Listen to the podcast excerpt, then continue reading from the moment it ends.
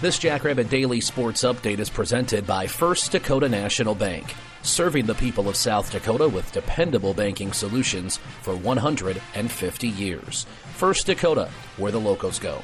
I'm Tyler Merriam, and the SDSU women's basketball team maintained their perfect Summit League record on Saturday, while the men suffered a heartbreaking defeat in overtime but get right back into conference play tonight on the road at Kansas City. More on all of that after a word from First Dakota National Bank.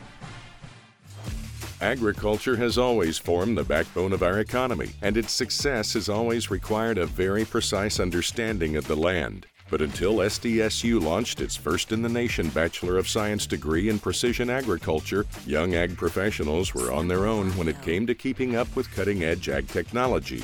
First Dakota succeeds when our ag producing clients succeed, and we applaud all who continue to innovate in their fields, especially when their fields grow our food.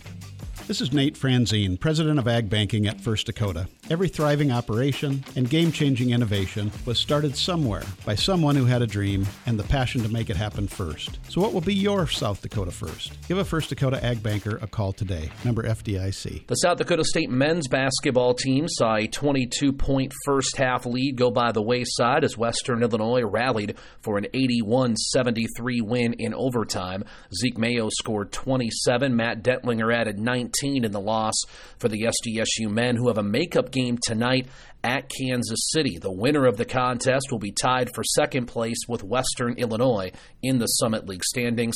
Tip off is set for 7 p.m. Meanwhile, the SDSU women's basketball team remains undefeated in Summit League play. Took the Jacks a while to really get going against Western Illinois as they had a lead of only four points at the break, but dominated the second half en route to an 81 58 win despite shooting only 38%. Four Jacks were in double figures. Myah Selland a double double, 18 points and 11 rebounds to lead the way.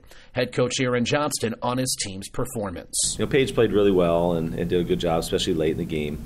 Um, you know, Kallie with, with 14 rebounds, I believe she had, really was tough in there and did a good job. Myah was really special again, 18 points, 11 rebounds, played a lot of minutes for us and and uh, yeah, we, we, I thought this was a good win for us. Western Illinois played very well. They did a good job against us, uh, but but ultimately, I thought our team still played played good basketball. So the South Dakota State women's basketball team clearly atop the heap in the Summit League standings, but the Jacks will be tested this week. They'll be on the road at North Dakota and North Dakota State this Thursday and Saturday up north.